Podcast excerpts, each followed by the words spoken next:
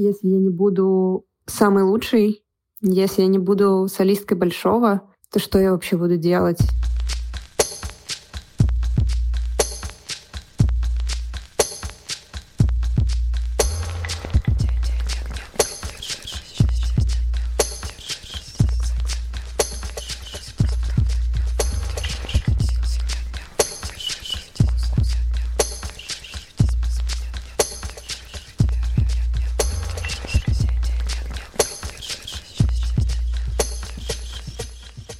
Привет! С вами подкаст «Но вы держитесь» и мы Света Шейдина. Алексей Иванов.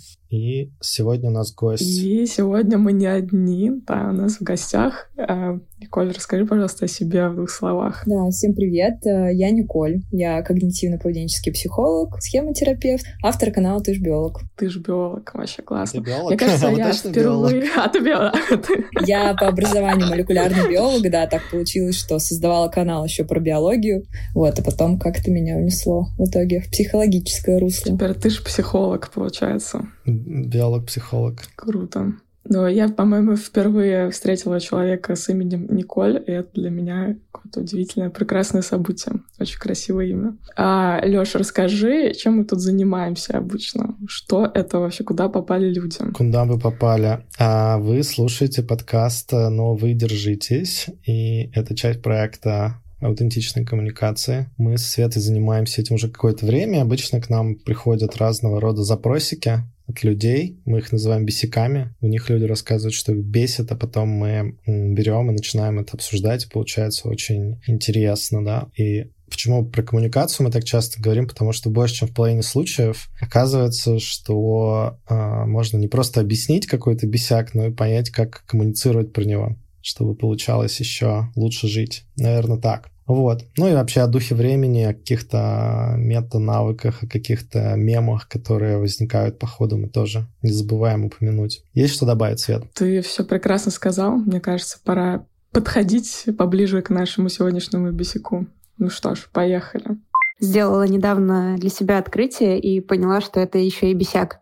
Меня бесит, что в детстве нам не рассказывали о том, что творчество вообще-то не для того, чтобы быть лучше всех, а для того, чтобы получать от него удовольствие.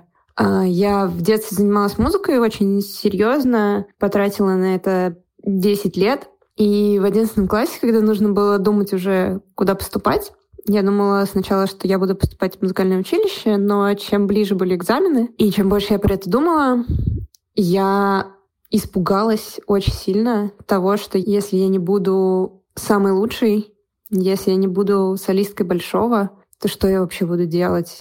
Как вообще зарабатывают музыканты? Я умру в нищете, никому не нужная. Я не была уверена, что я смогу быть солисткой большого. И этот страх меня парализовал на 10 лет. И только сейчас я вернулась к музыке. Я понимаю, что мне нравится это делать. Я понимаю, что я от этого кайфую и что я довольно много могу.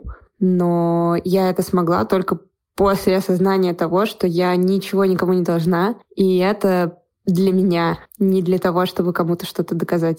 Ну, мощнейший бесяк. А, у меня примерно такое же было ощущение после окончания музыкальной школы. Я подумала, что мне надо музыку только слушать, потому что делать ее я не способна. И только тоже после 10-15 лет, после трех лет терапии и после встречи с Антоном Искляда, которые как раз продвигают вот эту концепцию музыка вообще для тебя, для удовольствия, а не для того, чтобы получать иногда славу и деньги. Ну, то есть кто-то э, может это все получить с помощью своего творчества, но это вообще не обязательно. Я поняла, что вообще мой запрос изначально был не про то, чтобы быть великой исполнительницей, там, пианисткой и так далее, а мой запрос, он может состоять в том, чтобы там, фигануть прикольный джингл для подкаста. И вот это то, что что меня реально заряжает. Но я даже не думала, что это может быть валидным запросом тогда. Да, я совсем этого не понимала. И вот это освобождение пришло ментальное, и появились э, ну, те штуки, которые в музыке мне были интересны, а именно джинглы. Например, джингл нашего подкаста или нашего курса, или подкаста «Спорно» называется такое, можете послушать. Это вот джингл, который я записал. Вот, и мне они очень нравятся. Вот. Ликоя, скажи, пожалуйста, как в твоей, в твоем опыте психолога, биолога, антрополога, как, почему так происходит, что мы ну, к чему-то долго-долго стремимся, а вдруг понимаем, что это вообще не то, что нужно, и обесцениваем весь свой многолетний опыт, а, не продолжаем никак его не трансформируем в дальнейшем. Что с этим делать? Ой, да, но мне кажется, на самом деле случаи разные бывают. Вот, ну вот э, в кейсе вот этого бесика, да, у девушки, а, не знаю, мне показалось, что как будто бы фокус процесса сменился на фокус, да, цели, достигнуть цели. Вот, и как будто бы, когда ты начинаешь фокусироваться на целях, как-то внутренняя мотивация, что ли, теряется. Вот. А то, почему тебе это важно, что тебе это нравится, ты перестаешь получать, на самом деле, кайф от процесса. То есть вот у меня очень много клиентов в работе, которые мне говорят, что да, либо вот они занимались музыкой, либо та же самая работа, какие-то, не знаю, делали пэт-проекты чисто на энергии. Вот я хочу делать что-то классное, хочу этим делиться. Потом, как только, не знаю, надо, например, на этом проекте заработать, на какие-то ожидания других людей подключается, надо об этом рассказать, не знаю, инвесторам или еще, да, кому-то. Все, сразу же как будто какие-то рамки ожиданий на это наслаиваются, теперь страшно разочаровать других людей, да, соответственно, как-то фокус переводится на то, как бы сделать все правильно, не ошибиться, и вот сам кайф теряется, вот. А, мне кажется, это одна из причин, почему так происходит. Ну, Лёш, было у тебя такое в жизни когда-нибудь? Да, конечно, у меня было. Никогда такого не было, и вот опять. Да не, я думаю, у всех были мысли, типа, не заняться ли X или Y вместо там чего-то другого. Я не знаю, мне кажется, что в целом удобно сейчас э, совмещать вещи стало. Ну, точнее так, со временем становится прикольнее совмещать. Я слышал много раз людей, которые говорят, что не хотели бы заниматься full тайм работой в области своего хобби. То есть им нравится заниматься чем-то, что является хобби, и думать об этом как о хобби, а не об источнике денег и вот об этого перформанса того самого э, достигаторского. И им от этого как будто бы хорошо. Ну, может быть, это тоже самовнушение. Я встречал не раз людей, кто в балетное училище училище, кстати, ходил, учился, и меня они всегда поражали тем, что они супер дисциплинированные и в разных областях работают потом, не обязательно в балете, но типа вот балет дает какую-то такую школу дисциплины, которая потом много где нужна, но это не, ну как бы, теперь это не full-time job, они, конечно, выступают в большом театре или где-то еще, но вот такой пример есть, что, что что-то это может дать, но не факт, что ты этим будешь заниматься, хотеть full-time. Вот. Что, какие мысли у вас? Сейчас пытаюсь раскрутить мысль. Не знаю, мне кажется, что как будто будто бы э, у многих людей да, а, есть какое-то убеждение, что если вот от себя не требовать, да, там, не знаю, не заставлять себя чем-то заниматься, то как будто бы результатов этого не будет. Если ты не будешь себя заставлять и делать чисто что-то вот из интереса, там, по желанию, вот там, захотел понедельник, да, там, не знаю, песню написать, я это делаю. Вот, захотел через неделю к этому вернуться, я это делаю. Как будто бы есть страх, что если ты вот неделю будешь, ну, бакланить, условно, как ты люди часто говорят, вот, не будешь писать музыку, то все, тебя обгонит станет какой-нибудь Вася, потому что везде, не знаю, весь мир компетится друг с другом, вот, соответственно, не знаю, преуспеет, обгонит тебя, и ты потом уже, а, ну, как будто бы, да, как будто бы ты позади остаешься, вот, а если ты будешь себя заставлять, если ты будешь от себя требовать заниматься даже тогда, когда там тебе не очень хочется, вот, тогда ты составишь успешную конкуренцию. Вот, и тебя никто не обгонит. Как будто бы результатов не может быть без вот этого заставления себя. То есть вроде бы как идея благая, да, действительно, для достижения целей там нужно, да, иногда на какой-то конструктивный дискомфорт идти, вот, но как будто бы она вот, как будто выкручивается, что ли, куда-то извращается немножечко, и вот люди начинают себя насиловать. Кажется, как будто нужно здесь какую-то тоненькую грань, какой-то баланс поймать, вот, чтобы это не превращалось в насилие над собой, но при этом, да, тоже позволяло каких-то результатов достигать. Интересную мысль сказала про конструктивный дискомфорт и насилие над собой. Вот где вот эта грань, где конструктивный дискомфорт уже переходит да, в какую-то не совсем не классную историю. Как понять, что вот это я делаю усилия, чтобы достигнуть цели, а тут я уже себя насилую. Есть какие-то критерии, что ли? Э, этот вопрос, на самом деле, часто клиенты задают на сессиях. Вот. А реально очень сложно понять. Не знаю, мне кажется, что что, знаете, есть такая э, теория о мотивации, о том вообще, как устроена человеческая мотивация, вот, и там, значит, можно представить, что мотивация — это не типа не 0-1, да, там у меня нет, она у меня есть, вот, она такая очень сложная, состоит там из разных типов, вот, и можно представить ее как континуум, который от внешней мотивации до внутренней простирается, вот, соответственно, чем ближе к внутренней, то есть внутренняя вот прям такая истина внутренняя, это когда человек прям кайфует от того, что он делает, то есть он удовольствие прям получает, да, какое-то, не знаю, гедонистическое, например. Вот. Внешняя мотивация — это когда кнут-пряник, то есть там либо, не знаю, морковка перед носом, как-то машет там кто-то, вот, либо ремнем сзади угрожает, вот. А, соответственно, по пути к внутренней, там еще есть тоже такая, она типа, не помню сейчас, как она называется, идентифицированная, по мотивация. В общем, это когда мотивация базируется на ценностях. То есть мне может не обязательно быть в кайф, что я делаю. Ну, например, тренировки в зале, да, я там... Ну, нужно немножечко mm-hmm. пострадать, это иногда, да, доставляет какую-то боль, но мне может быть настолько важно быть, там, не знаю, здоровым человеком, да, там, или, не знаю, а, как-то себя челленджить, э, проверять на выносливость, да, там, достигать каких-то высот, вот, что я буду это делать, просто потому что мне важно. Вот даже это, если не всегда mm-hmm. приятно, как будто бы мне кажется, что вот где-то здесь лежит вот эта грань между насилием над собой и конструктивным дискомфортом, то есть есть конструктивный дискомфорт — это то, что обязательно связано с ценностями. Я понимаю, что мне нужно для достижения чего-то важного, ну вот сделать это усилие, да, и я не чувствую, что я насилую себя, потому что я сам решил, что для меня это важно, да, то есть здесь нету такого, что это какая-то навязанная история, когда кто-то сказал, типа, вот ты должен так делать. Это уже какая-то внешняя история. А расскажи побольше вообще про внешнюю и внутреннюю мотивацию, какая у них динамика, на что ориентироваться. А, ну смотрите, там есть значит, несколько, несколько типов, как я помню, внешней мотивации. Это, собственно, вот кнут-пряник, то есть, условно, если убрать эту историю, человек ничего не будет делать. Ну вот. Обычно, кстати, внешняя мотивация, она вот когда человек работает на каких-то должностях, там, занимается деятельностью, которая не очень связана с, не знаю, с креативностью. Ну, в общем, какая-то обычно механическая, да, деятельность. Например, человек на заводе там что-то вот физически делает. Вот обычно здесь у человека превалирует внешняя мотивация, да, то есть мне перестанут платить а, за то, что я там руками что-то делаю, но в целом пойду-ка я другую работу вообще найду, да, зачем мне здесь оставаться. Вот. А после внешней идет история, по-моему, а, мотивация, которая на чувстве вины основана. Вот, то есть, если я это не сделаю, я должен это делать, а если я не сделаю, тогда какой-то я там плохой человек, да, что-то как-то вот кто-то мной будет недоволен.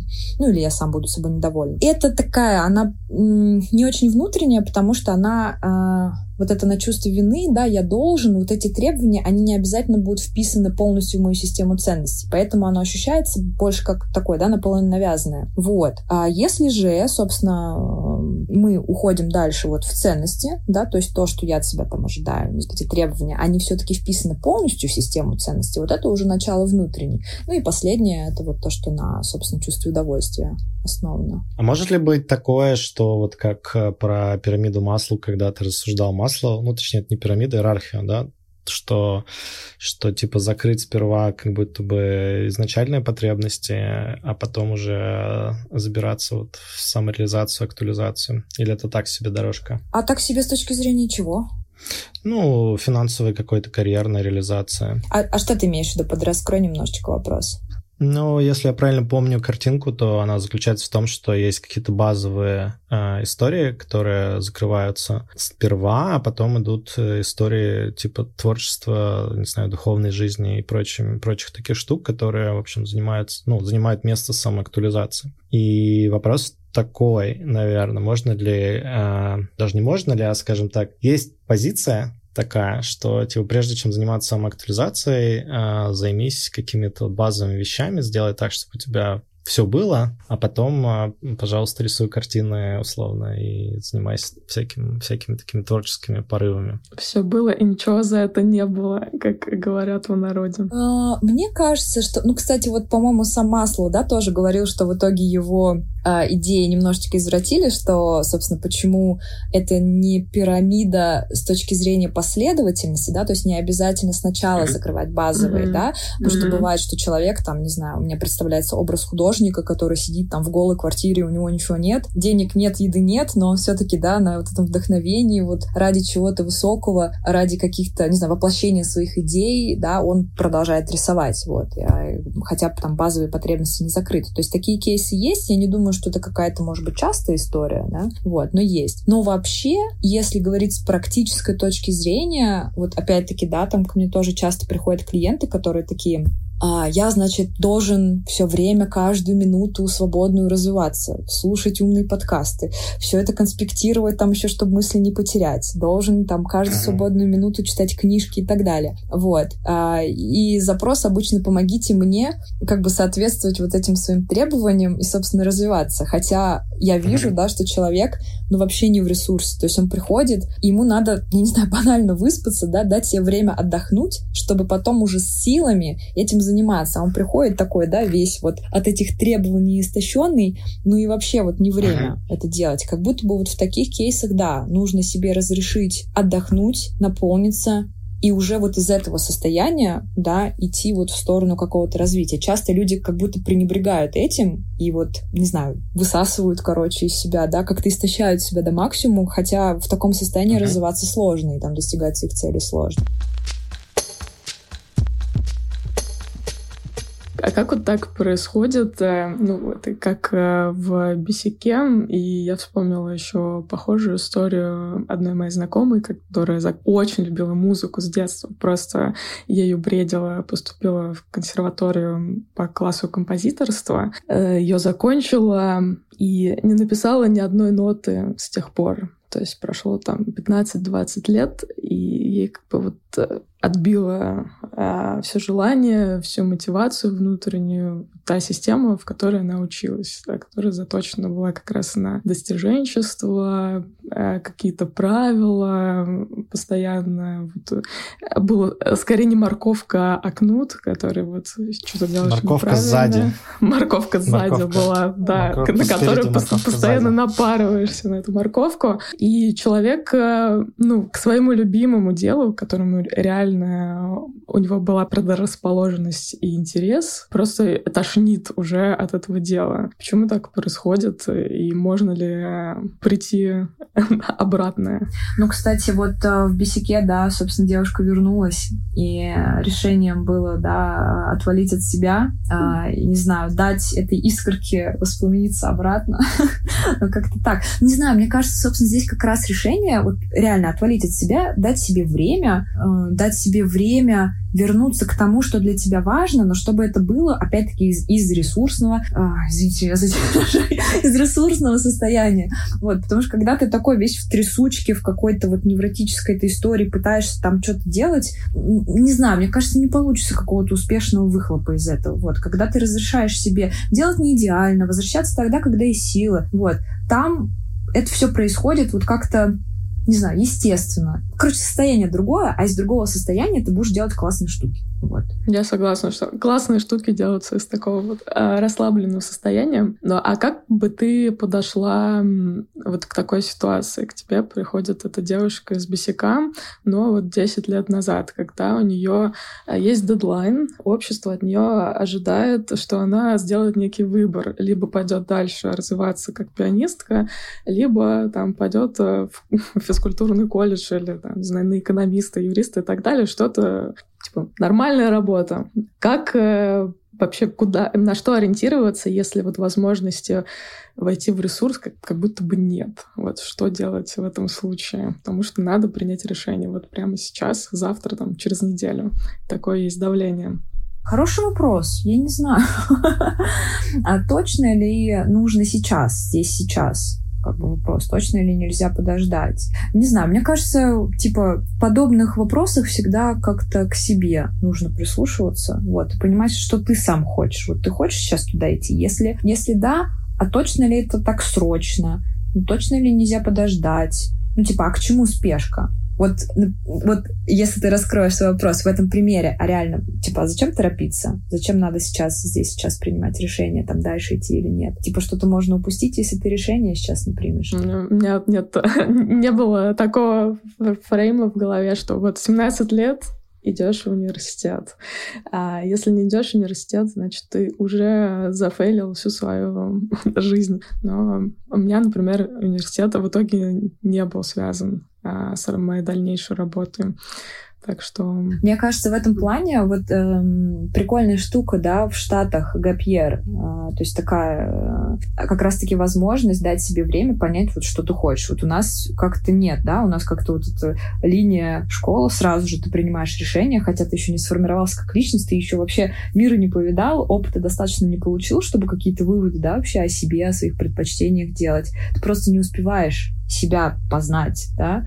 Ну, как можно принять решение в таком возрасте, в такое ограниченное время. Вот как будто бы Гапьер mm-hmm. здесь очень прикольная тема, да, ты можешь получить разный опыт, можешь попутешествовать, можешь пообщаться с какими-то там людьми, да, их опыт тоже там не знаю, перенять. Вот. И здесь уже решение будет более взвешенное, больше базироваться mm-hmm. на тебе. Вот. Поэтому часто, да, очень частая история, тоже клиенты ко мне приходят в 30 лет, такие, блин, мы там учились на определенную специальность, потом там пошли тоже, да, как, как за, не заверяли, как это говорится. Ну, короче, типа, пошли по, по специальности, соответственно, работать. И вот мы работали, работали, работали. А, и как-то вроде есть какие-то сигналы, что, ну, что-то не нравится. Ну, как-то, ну, ты же уже столько времени на это потратил. Как-то странно сейчас уходить. А может, там мне кажется. Вот, может, я просто устал. Надо выспаться, тогда опять все понравится. не знаю.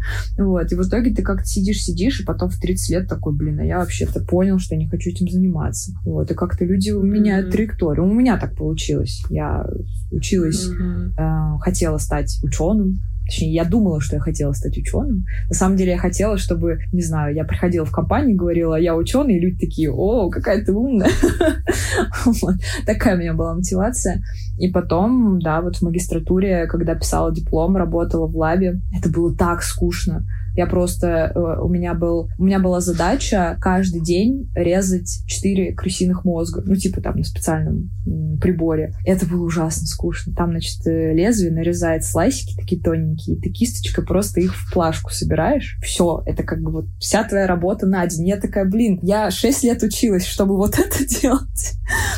Неужели я хочу жить такую жизнь? Вот. А, и все. И я вернулась Такое в Россию. Такое карпаччо. Да, это так и выглядело. Надо, надо на первом курсе говорить студентам, типа, вы будете отличным поваром. Молекулярная кухня, да. Молекулярная а, кухня. А, Нормально. Да, мне понравилась вот эта история про gap year, но когда я думаю про себя в 17 Звучит лет... Звучит как слово «гапьер» французское. «Гапьер», «гапьер», да. «Гапьер», «гапьер». Да. Для наших слушателей это означает «gap, gap year», когда про, пропускаешь год, чтобы путешествовать и что-то про себя понять. Я себя вспоминаю в 17 лет и понимаю, что у меня бы какой-то внешней поддержки от моих родителей, от себя самой внутренней поддержки не хватило бы для того, чтобы принять это решение. А вот эм, куда, условно говоря, обратиться за этой поддержкой, где вот эти опоры найти, тоже как ресурс, тоже уже слово доезженное, мне кажется, но все равно, ну, чтобы себе это позволить разрешить. Свет, ты же, ты же стала психологом. Я стала психологом, да. Это моя изначальная специальность, да. А, но потом я, как и эта девушка, поняла, что я умру в нищете, если продолжу работать психологом, так как 15 лет назад не было всяких сервисов, типа Ясно, а, и, там, Альтер и так далее. Не была развита вот эта потребность, что надо иметь своего психотерапевта. И я могла пойти там работать в школу, либо в какое-то учреждение специальное. И я поняла, что я не смогу себе красиво красивые платья покупать, жить в Москве, снимать квартиру, я решила, что пойду-ка я э, в рекламное агентство. Там я и провела замечательно с последующие 7 лет своей жизни. Без гэпьера. А как ты Без приняла гэпьера. решение? То есть вот ты поняла, что да, там психолог mm-hmm. не, там не вариант, перспектив каких-то нет. Как ты приняла решение вот именно в сферу рекламы уйти? Да, давайте психотерапия легкая для меня в прямом эфире, да. Да, ну я рассмотрела опции опции, которые предоставляет рынок. А он предоставил мне, в общем-то, три опции. Тогда это, вот, так сказать, психолог в школе, э, психолог в больнице какой-то и HR. И я поняла, что все эти три опции меня как-то не супер заряжают, потому что мне хотелось а, находить себе, наверное, клиентов а, и их вести вот чтобы они лежали у меня на кушеточке, и мы с ними, значит, входим в глубокий контакт. А я на этом этапе совершенно не поняла, как я могу найти себе такое количество клиентов на вот первом же этапе, чтобы это могло меня прям поддерживать финансово. Вот. И, наверное, я столкнулась с вот этой неразрешимой сложностью. Первично же э, была это, как называется, вечная борьба человека и бабла. Да, то есть у меня вот не закрыта была потребность первая, как вот Леша сказ... говорил, а, про базовые там покушать, пожить где-то. И платье, мне казалось, что надо платье, платье базовое. Ну да, может быть, платье первое, потом же поесть. И это меня как-то подтолкнуло к тому, а где я могу быстрее, проще, больше денег заработать. Я поняла, блин, а в рекламном агентстве это вообще халява полнейшая. Микрокредиты. И сразу же, и сразу же куплю себе это платье. Э. Вот так я и сделала этот выбор.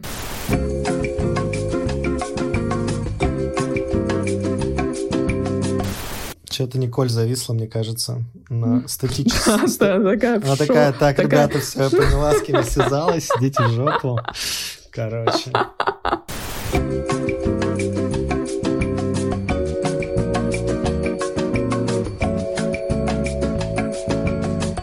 Сейчас э, тоже выбор, связанный с тем, что калифорнийское бабло требует, чтобы ты вкладывала свои эти да. нетривиальные таланты во все. Да. Ну, может, вот сейчас нам мне проведут психотерапию. О, давай, расскажи. Я узрею. Расскажи, как ты вот сейчас, вот сейчас, вот в, в примета времени, света и дилемма. Света.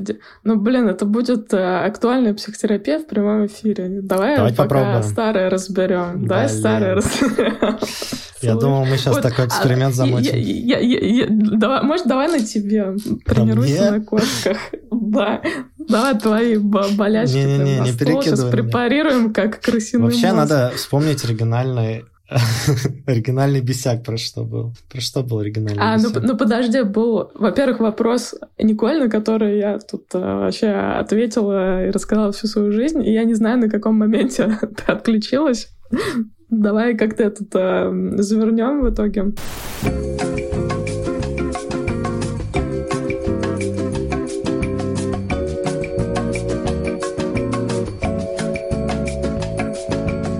Да, короче, я поняла, что очень будет легко заработать денег на платье быстро в рекламном агентстве, и я туда пошла, потому что это был понятный, простой путь. А вот психолог, это было интересно, увлекательно, но ни хрена непонятно, как совместить мои экономические потребности и вот эту страсть э, к э, человеком. Кстати, ну да, финансовый вопрос часто людей останавливает. То есть как такое одно из сомнений, смогу ли я на этом зарабатывать, что если ничего не получится. Вот, и в итоге, да, может быть такое, что человек, кажется, на развилке пойдет куда-то в другое место. Но здесь интересно, да, что если не последовать этому сомнению, да, и попробовать. Я не говорю сейчас именно про твой кейс, да, потому что все-таки нужно учитывать ограничения реальности, может быть, действительно, да, там рынок какой-то не развит, там действительно мало денег. Вот. Но если предположить, что рынок развит, развит. Там, не знаю, человек хочет начать вести блог, там, или, не знаю, хочет стать коучем, положим. Вот, сейчас много коучей, есть клиенты, то есть деньги точно есть, вот, но он переживает, что а вдруг там я не найду клиента, вдруг денег не будет. Да, здесь можно либо пойти э, как-то вслед за своими сомнениями, вслед за своими страхами, да, и, например, переброситься на что-то другое, не пойти, не попробовать себя в этой профессии, либо пойти против, вот. И попробовать посмотреть, провести эксперимент, точно ли ничего не получится. Вот. В этом плане а, мне кажется, вот, кстати, это очень связано, ну, то, что сейчас я говорю, это очень связано с этим бесяком, потому что бы как будто а, вот эти сомнения, которые есть у людей, когда они выбирают, чем заниматься, это же, по сути, это просто мысли, да, там набор букв в нашей голове, которые не обязательно соответствуют реальности, да, как будто бы очень много классного в жизни может случиться, если мы идем, будем, да, там, не знаю, пробовать идти против этих мыслей, против этих сомнений. Это мы сегодня смотрели с подругой опенгеймера, и там был момент, когда он говорит, что я а, не хочу вступать ни в какую партию, потому что тогда это будет означать, что я буду следовать линии партии. Это как бы не дает мне свободы, я не смогу сделать там шага в сторону. Как будто бы это можно метафорически связать с историей про свои убеждения, про свои страхи, да, то есть когда мы, значит, такие идем, вцепляемся в эти мысли и идем за ними, а, в этом нет гибкости, в этом нет свободы, да, то есть вот как раз как э, девушка с э, там, высокими ожиданиями от себя, да, или там родители хотят, чтобы ты кем-то был, и я вот такой, значит, в это вцепился, и я должен уложиться вот в эту картиночку, мне нельзя сделать шаг влево, шаг вправо. Вот, а когда я собственно, от себя от... я выхожу из этой картины. Я не следую никакой линии, я не следую э, линии Короче, я поступаю не в соответствии с тем, что я думаю, потому что я могу быть не уверен в себе, я могу думать, что у меня ничего не получится, я неудачник, я глупый, да, а я как бы делаю шаг в сторону и смотрю, а как реальность-то мне отвечает, как на самом деле может быть. Вот, короче, как будто это какая-то свобода от э, истории о себе, которые могут быть неверными. Вот, потому что когда-то это истории, они могли появиться когда-то в детстве из-за какого-то опыта, и вот мы так, значит, себя запомнили, у нас такое вот восприятие себя, но это может быть неправда. Вот. Я могу говорить сейчас немного абстрактно, говорить, не, если... Очень все классно, очень все классно, понятно. И мне очень нравится этот подход, э, который вот мне как раз э, тогда не хватало, когда я думала э, психологом стать или быстро денег заработать. Э, такое тестирование гипотез, так скажем, что ты можешь дать себе время там полгода или год э, на свою вот эту любимую профессию посмотреть, что получится вообще. А вдруг получится. Как Мне казалось, Да, да. Gap year только без гэпа. Просто year of там, тестирования твоей профессии. Эм, ну, у меня вот было, было убеждение, что один раз на всю жизнь. вот если сейчас выберешь что-то, то это тот выбор, который как будто бы вот этот фарш не провернуть назад. Хотя очень даже провернуть и в 17 лет это ну, столько еще лет для того, чтобы пилотнуться, просто невероятное количество возможностей для этого. Ну, то есть, да, здесь какая-то идея про то, что ты а, на самом деле ну, не узник своих убеждений. Вот, как будто бы в этой идее очень много какой-то гибкости, много свободы. Вот, когда ты можешь отступать от этих историй, от этих идей, пробовать и смотреть реально, к чему тебя приводит жизнь. А как а, вот эм, ну, в любом случае, когда ты любой выбор делаешь, у тебя возникают сомнения в процессе, да, а туда ли я иду, особенно когда нет э, фидбэка от мира, что да, ты на правильной дорожке. Ну и так часто на самом деле бывает, когда что-то новое ты делаешь. Фидбэка пока нет, ты просто вкладываешь, вкладываешь, вкладываешь и не знаешь, к чему это приведет. Как быть в этом процессе и ну, не засать на полпути?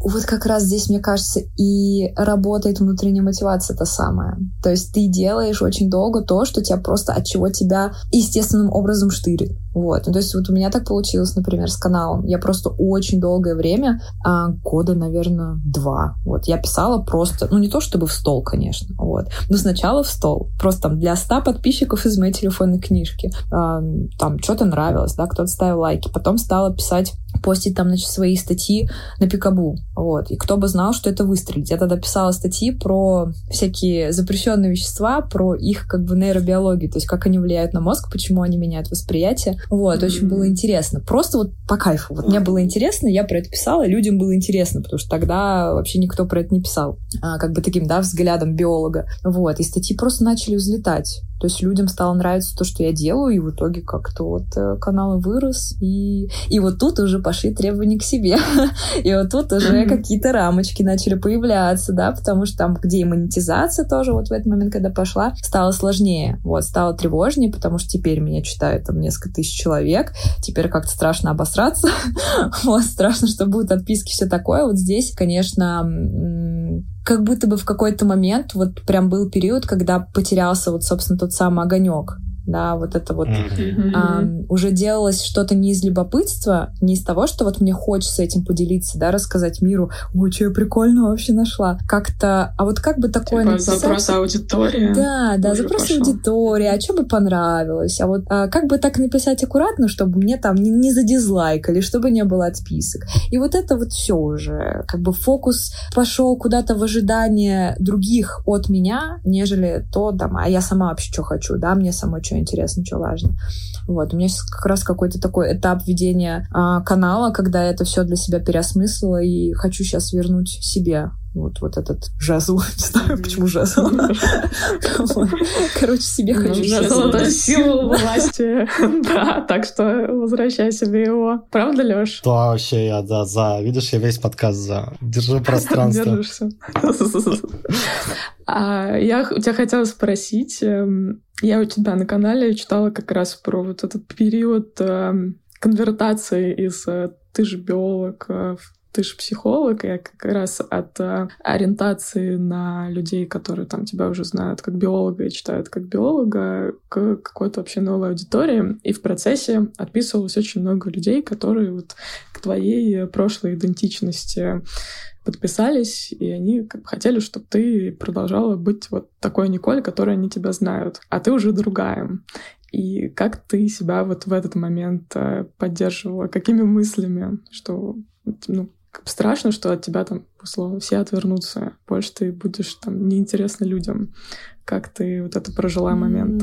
Ну, мне тогда помогла терапия, собственно, да, и какое-то возвращение фокуса к себе. То есть я не знаю, у меня никогда не было сомнений в том, что то, что я буду делать, это будет вообще никому не интересно. Вот, и, кстати, вот сейчас э, отвечая на твой вопрос, меня появилась мысль, что как будто бы... Короче, не знаю, во многих проблемных ситуациях помогает какая-то, безусловно, вера в себя, что ли. Вот, то есть когда ты знаешь, что ну, что угодно может случиться, вообще любое говно в жизни может случиться, но вот я справлюсь, вот, я смогу, у меня получится. Сложно, конечно, к этому прийти очень, но вот не знаю, у меня был какой-то кусочек этой веры, то есть был большой кусок вот этих страхов, что да, все отвернутся, что случится ужасно, вообще никому не будет нужна, вот. Но также конкурирующая часть была, да, что, ну, точно кому-то зайдет то, что я буду делать. Вот найдется моя аудитория. Наверное, вот, вот эта мысль меня спасала, что отписки — это фильтр, точно так же, как и, не знаю, общение с людьми да, мои люди меня всегда найдут. Вот кому-то я уж точно понравлюсь. Ну, не может быть такого, что я,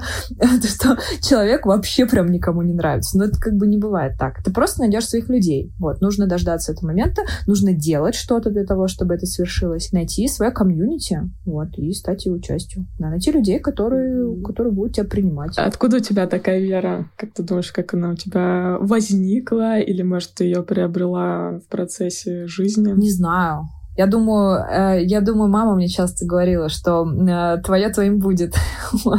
Очень часто как-то эта идея мне запомнилась. И да, наверное, вот в эти моменты я это себе проговаривала.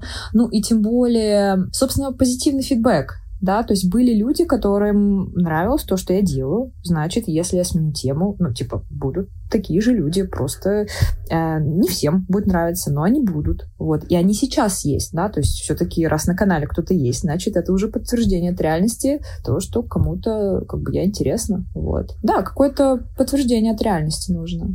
Мне кажется, из того, что ты рассказываешь, очень э, какая-то такая сквозная линия, чтобы добывать уверенность в себе и что-то всегда делать, чтобы, ну, показывать в том числе себе, что многие страхи, тревоги, они, э, ну, типа, порождение фантазии некоторые, да, что, что в общем-то, если пойти что-то поделать, то, вероятнее всего, что-то получится. А, ну, вот я просто вижу, как обратная история — это думать с самого начала, что ничего не получится, поэтому ничего не делать. Типа, если ничего не сделаю, то ничего плохого не случится. Но вообще ничего тогда не случится, хорошего тоже. Да, да. то есть и убеждения в итоге остаются-то на месте ну, вот эти негативные, да, из которых рождаются вот эти мысли, что у меня ничего не получится. Вот. Поэтому, собственно, вот э, я как когнитивно-поведенческий психолог, да, у нас очень много всяких, собственно, экспериментов а, в реальности, да, когда мы человека вынимаем буквально из его головы, да, потому что человек очень много думает, он, значит, вот весь в сомнениях, страхах, мы просто вынимаем его и помещаем его в реальность, чтобы он проверял эти страхи, чтобы он делал действия, которые приводят к результатам, да, каким-то, из а по результатам ты уже можешь можешь судить, да, ты можешь как-то их там оценить, посмотреть, действительно ли а, то, чего ты боялся, свершилось или нет, или это было порождение, да, собственно, фантазии, как Леша говорит. Это mm-hmm. очень ценная штука, эксперименты. Да. Как мы говорим, переход с уровня мнений а, на уровень фактов, что-то какая-то более объективная штука. Кажется, у нас э, прекрасный подкаст получается. Наверное, надо чуть-чуть... Э, Подзакончить? Под, под, подзаворачивать, да. И честь знать, как говорится. Но мне, мне очень э, все зашло. Э, захотелось делать эксперименты, смотреть, какой фидбэк мира будет. Да, очень на вдохновляющей ноте закончили, я надеюсь. А финальный совет э, человеку с таким бесяком, как вот этот, какой будет у нас? Не ссать? Пробовать? Не, ну, кстати, знаешь, даже, не, совет не не ссать. Вот эм, очень часто, кстати, люди приходят, да, и такие, блин, я хочу перестать ссать, чтобы делать. Но тут просто неправильная постановка вопроса. Нужно не перестать ссать, а типа нужно э, делать и ссать одновременно. Два в одном. Э, ребята, не сдерживайтесь. Не сдерживайтесь, ссыте и делайте. Отличное завершение. Ну, здорово. Да, С вас пять тысяч, мне хочется сказать еще. Ну что же, блин, отличный был выпуск. Э, не забывайте присылать ваши замечательные бисики, которые мы угу. просто уже 4 года слушаем и кайфуем более чем полностью. Э, наш прекрасный бот. Держитесь, нижнее подчеркивание бот.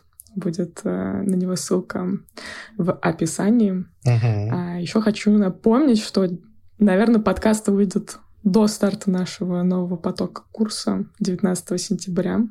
Так что записывайтесь, мы вас очень ждем. Будем общаться аутентично, разрешать конфликты, давать классную обратную связь и вообще такие приобретать антихрупкие навыки для классного взаимодействия с миром. Повышать резильность, вот это все.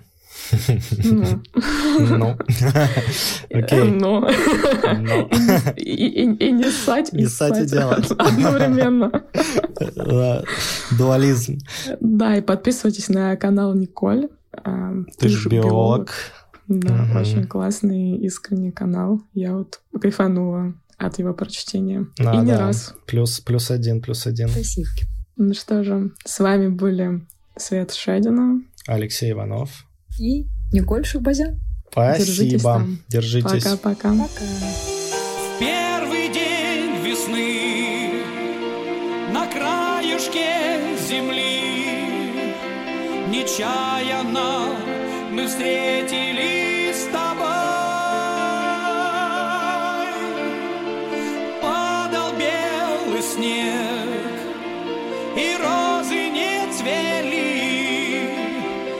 нам пришла весенняя любовь.